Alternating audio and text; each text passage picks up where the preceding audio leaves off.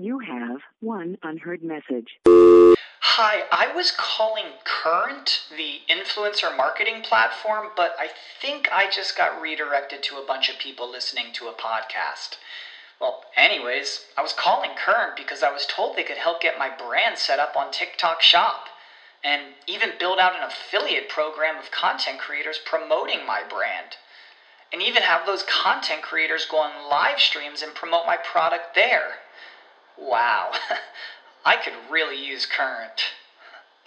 I also heard that the brands they work with are making millions in sales. I guess I'll just go to their website at current.tech.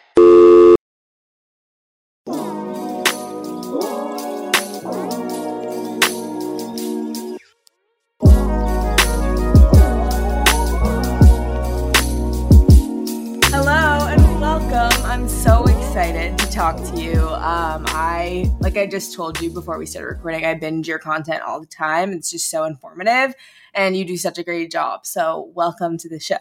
I love to start with some rapid fire questions. The first one is What are your big three in astrology if you're an astrology person? And if you're not, do you have a personality test you like?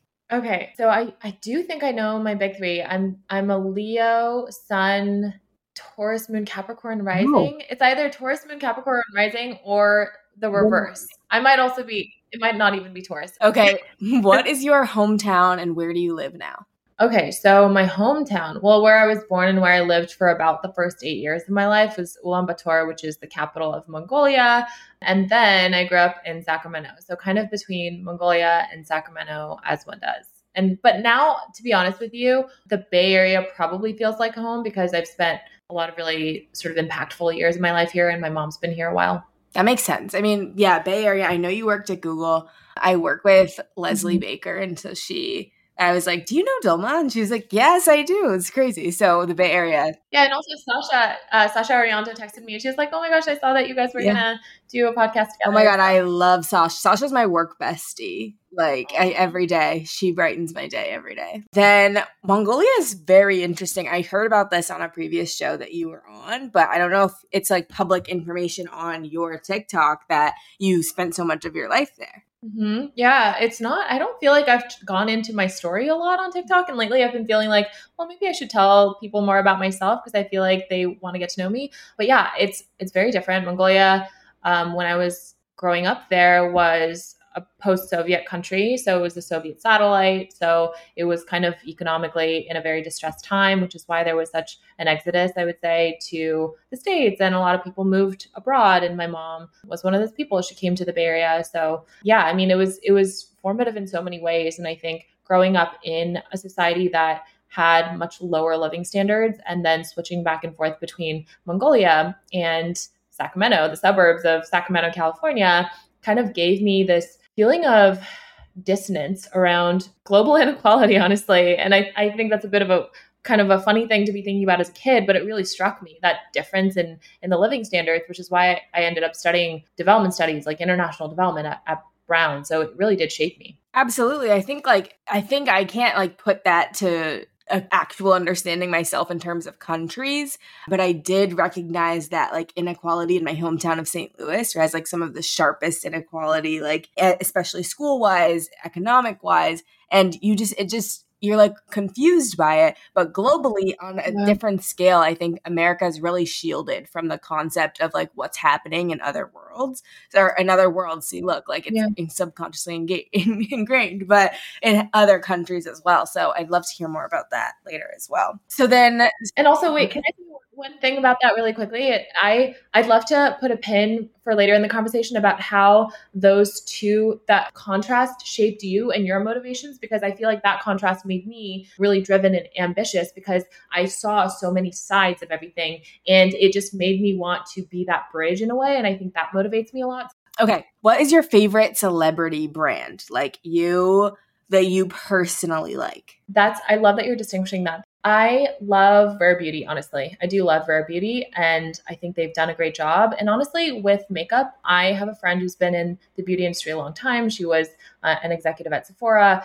and she um, was telling me recently, you know, it's actually harder to launch a celebrity makeup brand because you have to deliver. The products have to deliver instantly, whereas skincare, you can make a lot of claims and get away with it. And so I think Rare Beauty has done a really great job. It's just good products. Even if you took the celebrity sort of name out of it, it, it really stands on its own. So totally agree. And that like coming at the same time as a lot of other brands, like, and they have an interesting like differentiating point too. So I love that. Okay, favorite influencer yeah. brand then. So I love Crave Beauty by Liah Yoo. She's a skin influencer. She's a YouTuber mm-hmm. who talks about skin.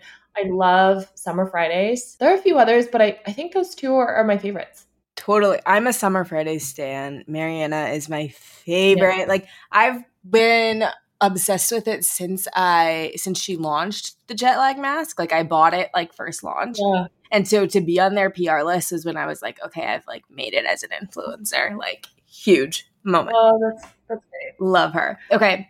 What is your most important self-care practice? I don't know that I'm that consistent about anything. I mean, lately I've been working out a lot. I've been working out every mm-hmm. day, so I guess that's a that is a form of self care. Totally. And honestly, because also I've been caregiving for my mom, I think the working out is sort of like my excuse to get out of the house and just like be out and, and do something for myself, which is really helpful because I've been busy. There's that. And then also, this is more of like a principle rather than like a specific tactic or habit. But I really believe in honoring your body's rhythms and working when you feel like working and resting when you feel like resting. And I think for ambitious people, you often feel like working, but it's just important to be so attuned to yourself. And I think that principle just keeps me feeling really inspired and creative and like my cup is full instead of like depleted and like I'm pushing myself past my limits because that's how I used to operate before and it wasn't working. So I feel like the way you said that resonated a lot with me. I think like the I think it's um, I've recently heard about this concept of like intuitive business. Um, I don't know if you've heard of holisticism. I love holisticism. They do great episodes on their podcast, The 12th House, about like intuitive business. But like that's one thing that I didn't feel like I had permission to do. Like when I work, I work super hard and a lot comes out. And then when I rest, like I really need that. So I love the way you phrased that. And then what is the worst business advice you have ever received? That's a good one. Worst business advice? I think there's a lot of bad advice out there. Honestly, I would say it's sort of like a meta answer. I think anytime somebody pretends to have the playbook for you, it, it's just there are so many ways to do something. There's so many ways to be a creator. There's so many ways to start and scale a D2C brand. There's so many different ways to do everything. And I think people really want to have that silver bullet playbook that is the thing that works. And it's kind of ironic because I'm in the business of sort of like breaking down playbooks and like telling people like this is what you should do. But honestly, I really come back to the mantra that there's no one way to do anything. I love that. I mean, it's certainly true, especially with entrepreneurship. So I'm glad to hear you say that. We're to dive into questions now. And I, we talked about this a little earlier, but the concept of growing up somewhere that was definitely economically suffering versus like an American rich uh, country or area or city or even like the suburbs of a city what how did that impact your personal goal setting and like your ambition like you mentioned because you know, for me, it was certainly like a big part of why I am the way I am. I would say similar for me. It, it's really shaped who I am and how I think about work and what motivates me because not only did I grow up in a developing country and also in the United States, but in the United States, we would basically be moving from like small apartment to small apartment. I've never lived in like a house when I was a kid and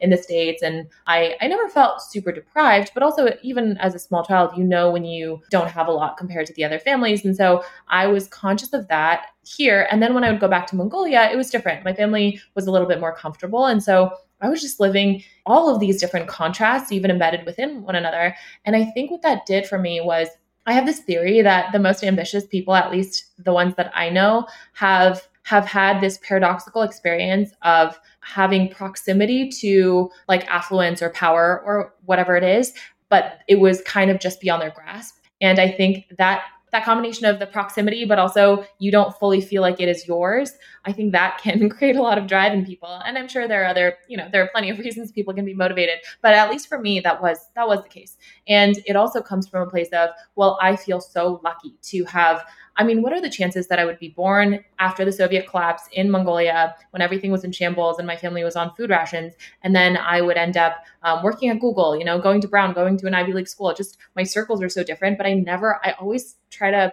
I always have that perspective in the back of my mind of this wasn't sort of preordained. You know, I feel lucky, I feel privileged. This is I've basically won the lottery ticket of life in society and I feel a sense of responsibility to be that bridge to kind of keep that door open behind me. And I think that is why I do a lot of the things that I do. And so I think in a multitude of ways it shaped me. And I think it also, you know, there's a bit of a healthy chip on your shoulder, I think you get from having those contrasting experiences. So I resonate with a lot of that. I think like what you said of of have it being right, but like outside of your grasp, you're not 100% there yet. Um, I felt that a lot going to Northwestern. I felt that a lot. I went to boarding school as well before that. And it's like you're always a scholarship kid, but like you know it. And so what I also gained from that was like picking up this I don't want to call it emotional intelligence because that's not what it is, but it's like this understanding of how other people are interacting with each other, especially those people who have that power and influence, and then trying to replicate and build that. And so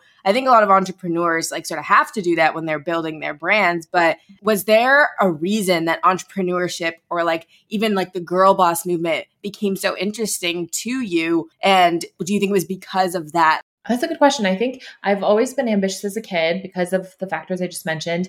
And also, I had a soft spot in my heart for this idea of empowering women, which now even is starting to sound like cliche and sort of like passe and, and weird. I think like girl boss is used now so ironically and there are a lot of issues with the way it was conceived and how simplistic it was but i do feel like i saw myself reflected in kind of language or or movements like that when i was younger because i wanted to i wanted to help women in some way. And i think part of that is probably stemming from the fact that i grew up an only child raised by like a very young single mom who was an immigrant in the united states. And it's you know it's hard to be an immigrant here. It's really hard to be like a young woman who's a single mom here. And so i was seeing a lot of her struggles.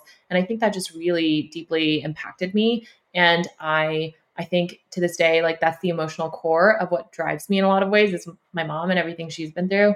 And, and so I think I am therefore always orbiting around these themes of of women and and sort of how to help them. And I mean, also it's fun, I think, too, to be focused on women because women are just so much more interesting and cool. And I mean, I deep in like the 2014 or what 2016 like when it was the quote girl boss movement i think something i've loved from your content is that you're not completely writing off that time as being a problem for society. Can you tell us more about your thoughts on like the girl boss era of ceos and female founded brands yeah, I love this question because there's so much to unpack here.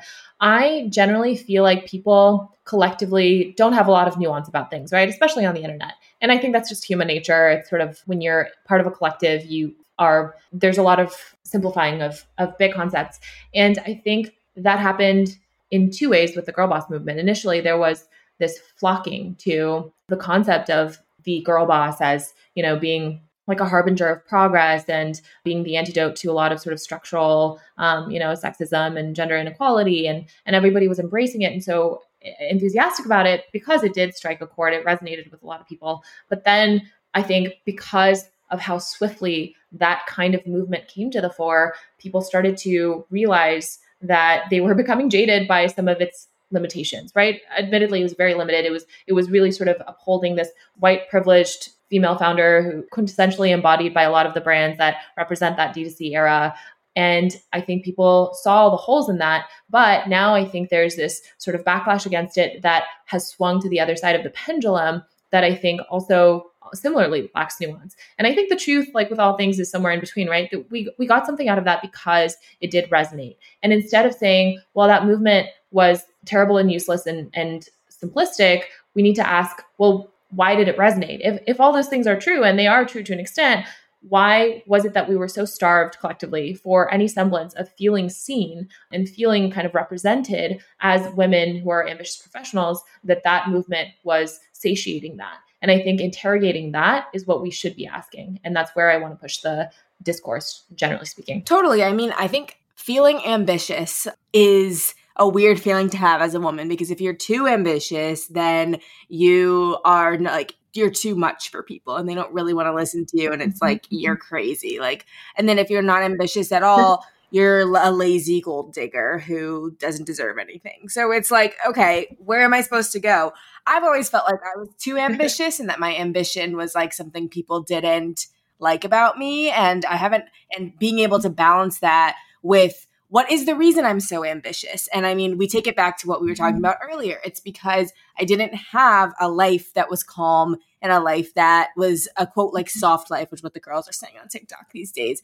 I'm ambitious because mm-hmm. I wanted to relax. And now that like mm-hmm. once you have stability, I realize like, oh, I'm actually just like very ambitious as a person. On that front of being very ambitious, we haven't talked too much about your background where did that take you early in life and in your early career and where are you now?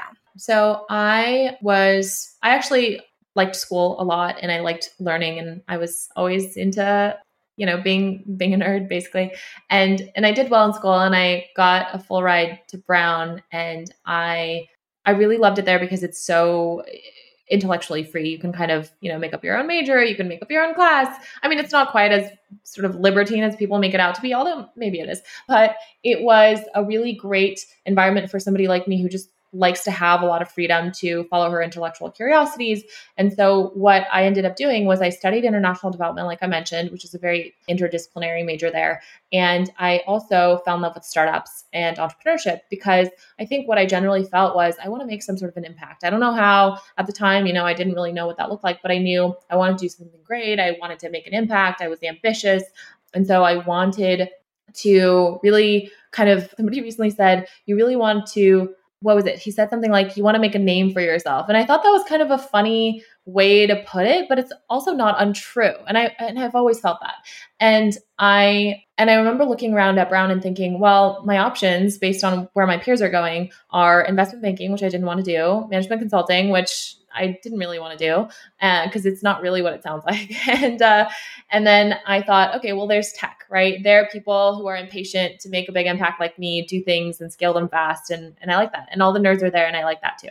So I thought, okay, I'm gonna go to the Bay and I'm gonna apply to a bunch of tech companies, and and I applied to a bunch of startups, and I also got I kind of applied to Google because they were recruiting at at our campus and I, I my first job out of college was an, an, AdWords account strategist. So that's where I, you know, was working with the some of the folks that we just mentioned, Sasha and Leslie, and it was an amazing team. I mean, honestly, like you know some of those people, so you know how great that the team and sort of like that particular part of the organization can be as far as like how smart and sociable and friendly, but also ambitious and competent everybody is. It's it's really wonderful in terms of you know the people. Um, but I remember thinking, I I really want to do something entrepreneurial. And this just doesn't feel like it's going to get me there because the only way to progress here is to move laterally within the organization or move up the ladder um, and get promoted. And like that just seems like it's taking me even further away from entrepreneurship in a way.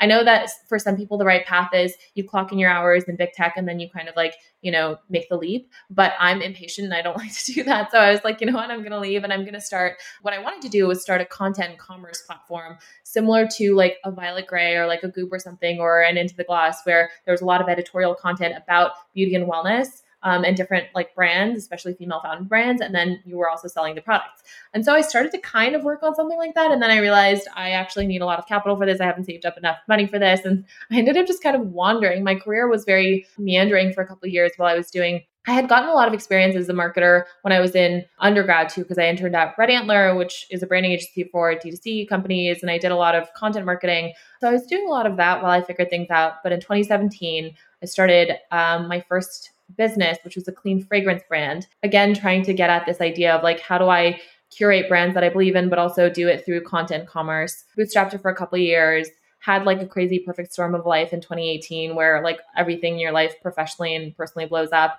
um, moved to LA to reset, and then eventually started a community of women who are D2C and e-commerce founders because I was in that space and I wanted to connect with other women. All the groups I found online were full of e-commerce bros who loved Tai Lopez and just wanted to, you know, arbitrage Amazon FBA products so they could buy a Lamborghini. And I thought that's not what I want to do.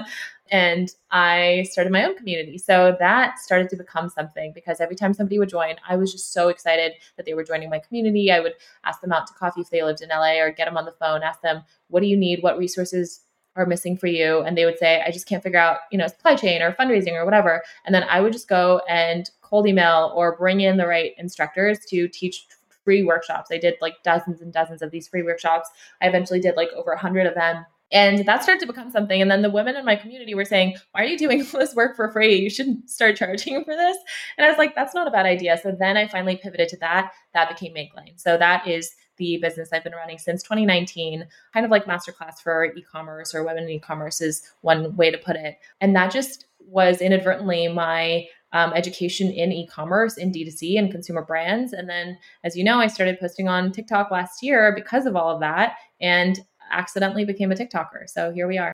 People need to hear that your career can make many pivots and that you can have like you said a perfect storm of life and still reset and be excited and happy about what you're doing after that and I also really resonate with like the starting at Google, like you've made, you found like the big dream job or whatever. And then you're like, girl, like this is great, but I'm an impatient entrepreneur. And I feel the same way. I'm lucky now I had my first role was not like this, but now that I'm in YouTube, it's like I'm balancing both, but I also never stop. But I think that uh, it's a cool story to hear how you went from A to point to Z. You were interested in com- content commerce for a long time. Did you ever see yourself being like the face of a brand like you are now? Or was it more like you were always going to be behind the scenes? Here's the way I thought about it it was a little both. The way I thought about my life, and this is me being very candid, is I want to start something that kind of scratches this itch of being interested even intellectually in content commerce. I just think I, I, love content. I just love content. And I've like even when I was little, I used to save up all my money and spend it on like these glossy editorial magazines and and I just love content. So I remember thinking, I want to start something there that feels meaningful to me, something where I can curate other brands and kind of like uplift them and ex- bring them more exposure, especially if they're doing things I believe in. And then once I do that, eventually after that, I'll sell the company, I'll make a lot of money, and then I'll have a personal platform where people listen to the things that I say. And then it turns out I started posting on TikTok, and now people already listen to the things that I say. So I got to like skip ahead past a lot of the means to an end stuff which I hope is inspiration for people who have like a 20 year plan. It might not need to be a 20 year mm-hmm. plan if you're just really clear on what it is that you really want. But that was that was the plan. Is initially okay, I'm going to start this thing, and maybe I'm not necessarily the face of it. I'm actually using it as a platform to uplift these other brands and other founders I believe in. Um, but eventually, I get to I want to get to the point where I get to sort of like spread interesting ideas that people listen to. And now I'm kind of doing both. You are. And I think it's interesting because I grew up a little bit, or I was in college during girl boss season, right? So I felt like if I wanted to have a successful business, which I'm now realizing that I'm an influencer, that that's really what I'm interested in, is that I thought I had to be an influencer in order to do that. And so it was like, oh, you mm-hmm. have to start, you have to build a platform, and then you can have products, and then you can have a successful business. And I still often feel like I'm stuck in that rabbit hole where it's like, if I'm not huge, then nothing matters. Yeah, I've I've never thought about that, but you're right, and I do think that speaks to the era that we're in because you're a little younger than me, so it, I, I, can see how that would be the conclusion. Looking looking at all these brands and influencers and thinking, oh, I first need to build my personal platform, then I can start a brand that stands that you know is is independent from me. And I was in a, a slightly earlier time, so I kind of felt like the opposite. Yeah, it's crazy. Yeah, like I feel like I because my biggest inspo, like I said before, was like summer Fridays. And I was like, if I want to do that, and that specifically, like not a little like Alexis Barber merch line, like a summer, like a company that could be worth millions and sell it, like you said, so that I can have a bunch of money and then people will listen to me. Like I would have to be uh, have like millions of followers, but I have to always remind myself that there are small brands that are meaningful and that not everyone who starts a business is an influencer. And so that's what I wanted to talk to you about next is like starting your business from scratch. I know that you um, didn't continue with your first business, a clean perfume brand, but I'd love to hear like, what did you learn from that? What advice can you give to people yeah. who are starting product based businesses based on what you learned? So margins matter. gross margins matter is the biggest thing that I want to tell people because we just didn't have the gross margins we needed to be able to scale the brand. These days, if you want to have any chance of scaling a consumer product brand, you need upwards of 70% gross margins, ideally. And we had probably like 40, which is not like that. You can't do much with that. Plus, I didn't have a lot of upfront budget to experiment with different customer acquisition channels. And so I don't want to say doomed from the start, but we had a lot stacked against us. Um, it was me, and then I had reached out after I started working on the idea. I had Googled at the time, people were blogs were still a thing. So I was looking for somebody who was sort of like a content creator or a blogger in the natural perfume space. And I found one person, and she had relationships with all the brands that I wanted to get on board who were ignoring my emails. So I got her on the phone, and 15 minutes into me asking for some advice, she said, I love this idea. I want to be part of it. Give me some equity and we'll get it off the ground together. But the agreement was always she would sort of help launch it. And then afterwards, she kind of stepped back. She had a lot going on as like a mom and part time nurse and content creator. So it's mostly me, but but yeah, I, I would say the main lessons are gross margins are important. You want to have, you know, more than 70% ideally. And then you want to make sure that it's a product that there the conversion cycle is not too laborious. I mean, with some products, it's just going to be hard, especially if it's a really expensive product or a product that requires a lot of education. But with perfume, you really have to sample a lot of things in order to commit to buying a full size bottle, especially if it's from a brand you've never heard of, especially if it's kind of pricey, which our products were. Um, they were very luxurious, but also pricey per milliliter. You really need to have a realistic understanding of what is the actual like customer journey look like with this kind of a product? Like realistically what are going to be the challenges? Like how easy is, is it going to be to convert people and actually make that sale that generates profit instead of you know selling a bunch of loss leaders like in our case with the sample packs so just getting into the nitty gritty but like you just need to have and sometimes there's no way to learn these things without actually just doing it, right? But ideally, try to just talk to people in the industry as much as you can. Consume content, consume podcasts, talk to other founders, talk to other founders who sell products in a similar category and ask them about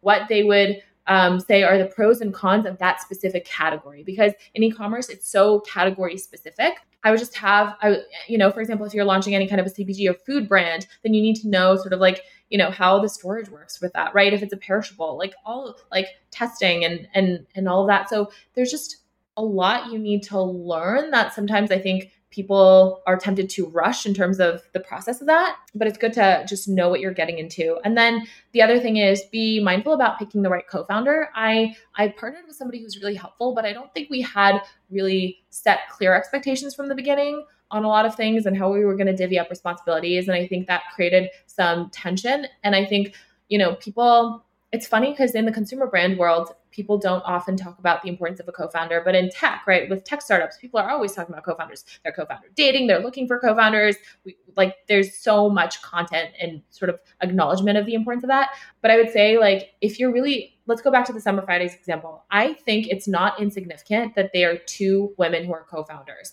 Like i think a big part of the success of that brand is because two women who have been cutting their teeth as influencers for a really long time building goodwill in the industry started something that has a great brand concept at the core of it. And they are two co founders who are both willing to put in like 100%, right? Like that is going to take something really, really far that's great. But then if you have a bad co founder relationship, that's worse than being solo. So you just have to be mindful of who you're getting in bed with, basically. Exactly. I think a lot of people, like you said, in tech are super into like, you've got to have the right co founder, blah, blah, blah, blah.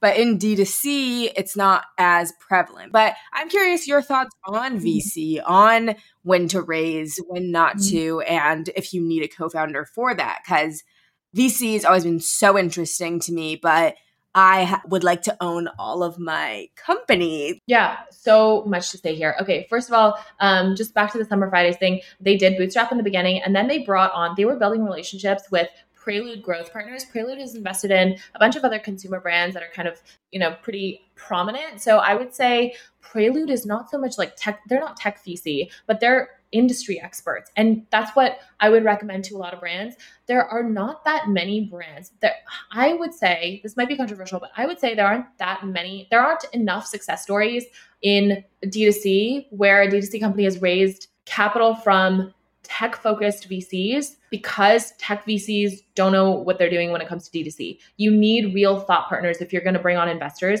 especially because there's a certain kind of for D2C, whether in beauty or home goods or whatever, there's a certain kind of playbook, certain relationships you need to have, certain interests you need to the right retail partners, etc. And if you bring in somebody like Prelude Growth Partners, for example, or let's say um, Imaginary Ventures, or um, there are a few others, you know, uh, True Beauty Ventures. Those people are industry people. They can really help you get further. They can unlock a lot of opportunity for you in a way that a, a tech VC can't. So even if you could raise from tech VCs, I would caution against it. Plus, they don't always have the right expectations because they're going to want you to grow at a pace that's similar to a software, a SaaS company. Uh, not always, the sophisticated ones no, but the incentives that they have and the obligations that they have to their investors, to their LPs, kind of makes it so that they have to have all of their investments scale super quickly in a way that's not always tenable for for D2C, for anything product, physical product based. So it's just important to understand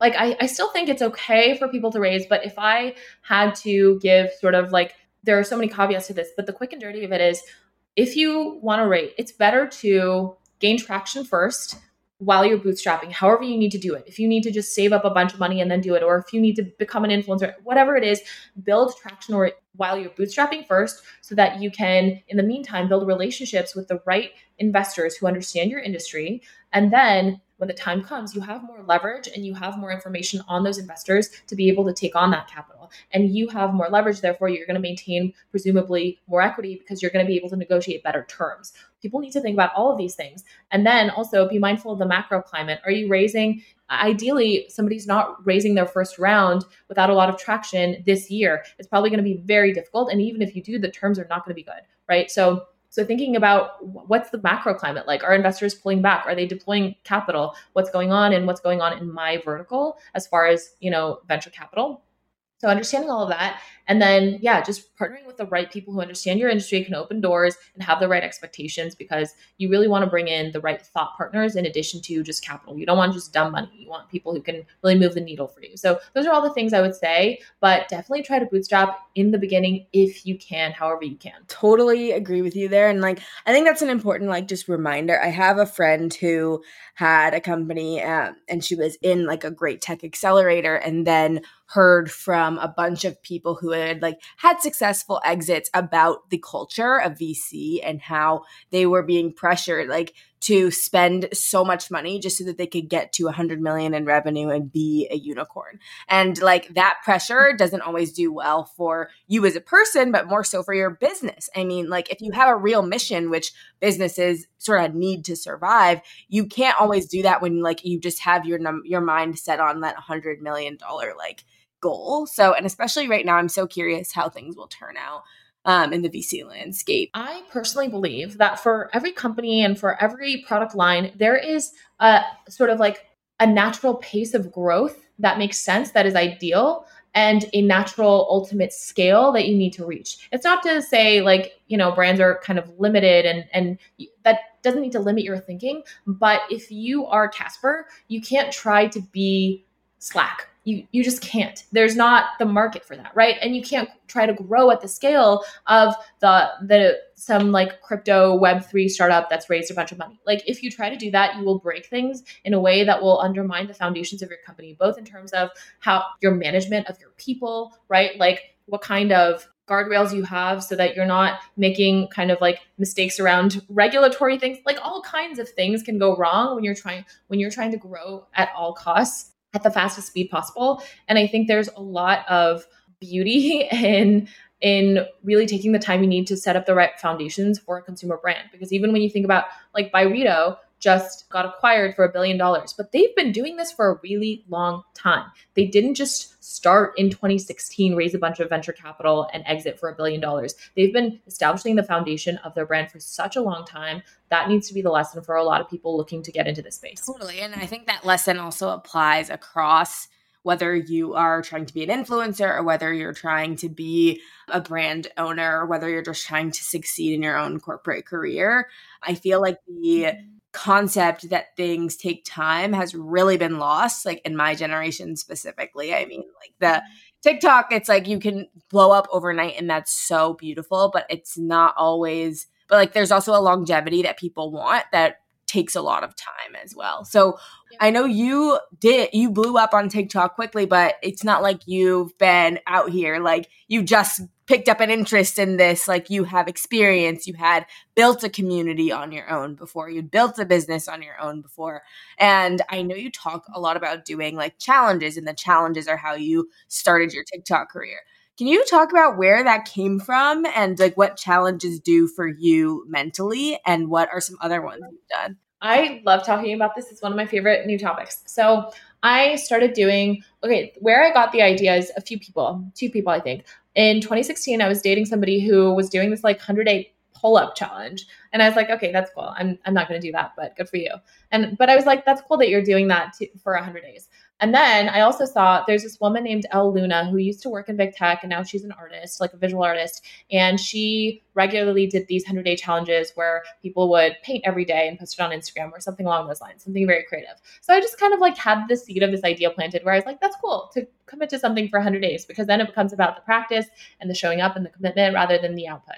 And so I liked that. And then I remember always wanting to, I like I said, I, I've always wanted some sort of a platform to be able to like disseminate interesting ideas. And I remember thinking, well, to do that, I have to actually start creating content. It's not going to magically appear.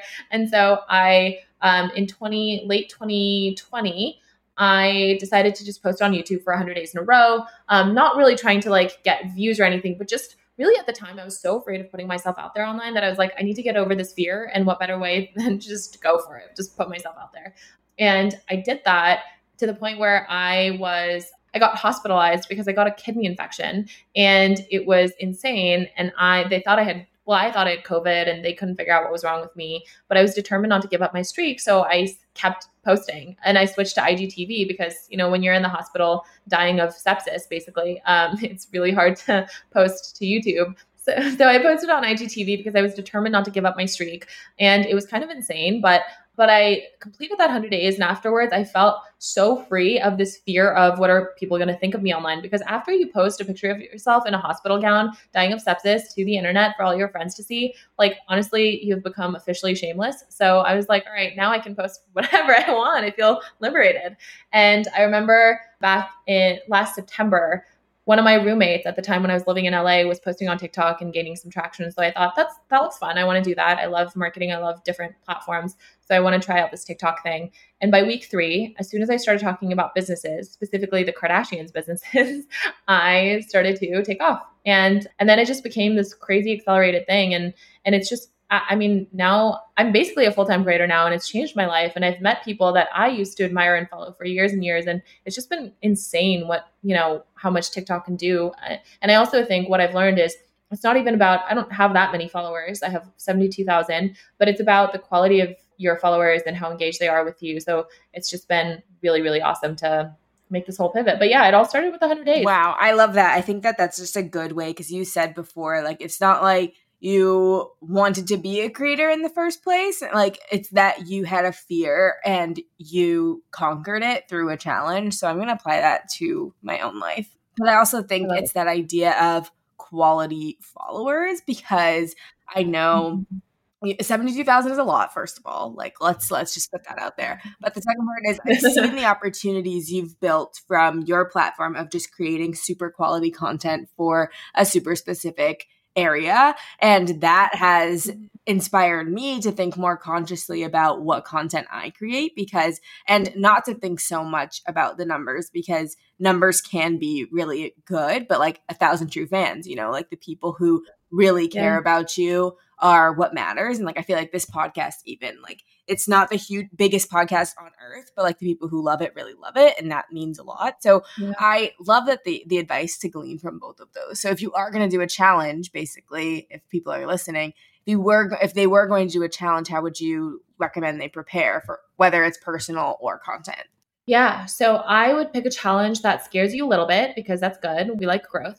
And I would ideally tell your friends about it because that's the thing, you know, on those days when I really don't feel like you know, back when I was posting TikToks, on the days I didn't feel like posting a TikTok, which there were many, and now I'm doing a workout challenge on the days where I don't feel like working out. It's really sheer ego that keeps me going because I'm like, I can't lose, I can't break my streak now. And that kind of accountability, look, it's not what we want to always lean back, lean on, but like it really helps. So I would say declare it to your friends, post about it, have an accountability buddy, or like post about it every day on Instagram stories like I do, and just keep going. And remember that it's not about perfecting it. It's not about putting out the perfect thing if you're creating content or creating art or creating music or whatever. It's just about showing up every day. And afterwards, the biggest thing that you gain is you feel so proud of yourself and so confident in your ability to commit to something that is priceless. It's not even about, you know, what the challenge was about. I love that. And it is helpful because I think we all feel a lot of pressure to create the best quality thing um, when we need to flex that consistency muscle. Because even when you have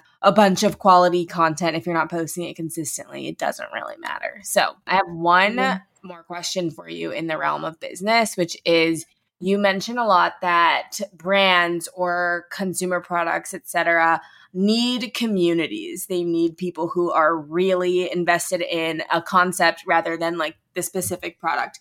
How does one create community from scratch? Obviously, you've done this before. So I'd love your thoughts like creating community from scratch with the intention of either being a creator or selling a product. So, um, the way I did it, and these days people might use different platforms to do the same thing, but the principles hold. The way I did it is I created a lot of valuable content. I created ways for people to connect with each other, whether I was just getting to know each and every member and then connecting them to each other in the early days, or organizing meetups in LA or San Francisco or New York, create ways for people to meet each other and create value add content that brings people together around a certain theme or topic. Because in order for anybody to join your community, we're all busy. We have all have busy lives. We all, all are have a lot of stuff to consume. So you need to stand out by moving the needle for them in some way. And good quality content can do that. And also helping them meet other like minded people can do that. So if you can do that, whether you're using Geneva, I actually am obsessed with Geneva, or, you know, Slack or Discord or whatever,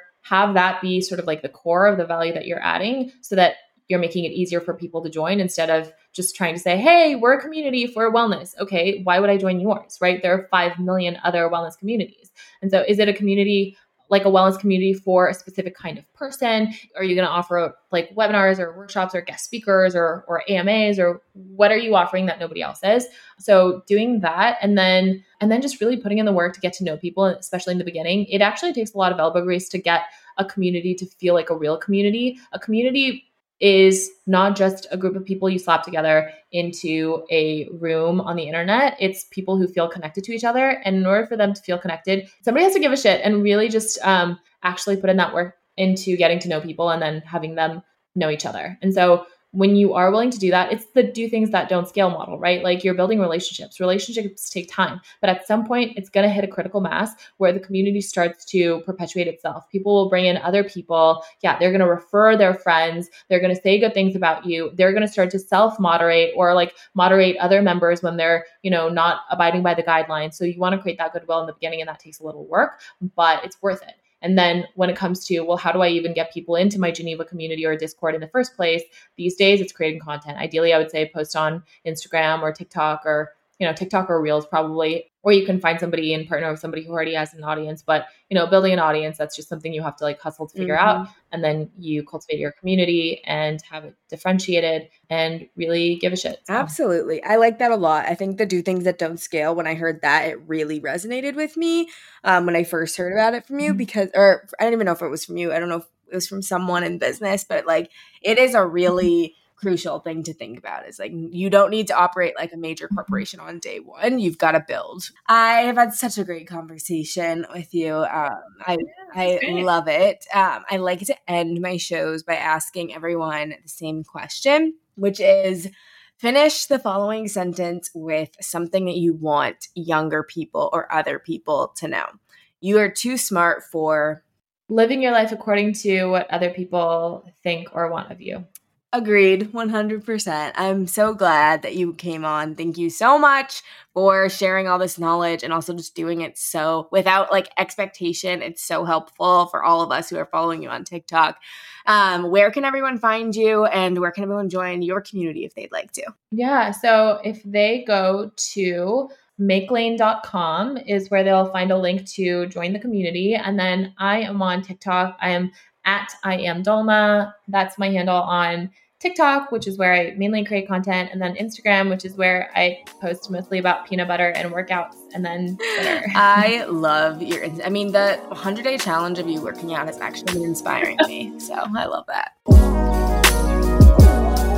Thank you so much for listening to Too Smart for This. I am so grateful that you took the time out of your day to take a listen to these conversations. If you're looking for more content, don't forget to follow us on Instagram at Too Collective. And don't forget to follow me, your host, Alexis Barber, on the gram, TikTok as well. Don't forget, you can also watch our solo episodes on YouTube. So be sure to subscribe to my YouTube channel, Alexis Barber. And we do a weekly giveaway of PR products or Amazon gift cards to girls who leave great reviews down below. So please make sure to leave your reviews and follow us on Instagram to be notified in case you win. And with that, do not forget that you are too smart to not love yourself and see you in the next episode.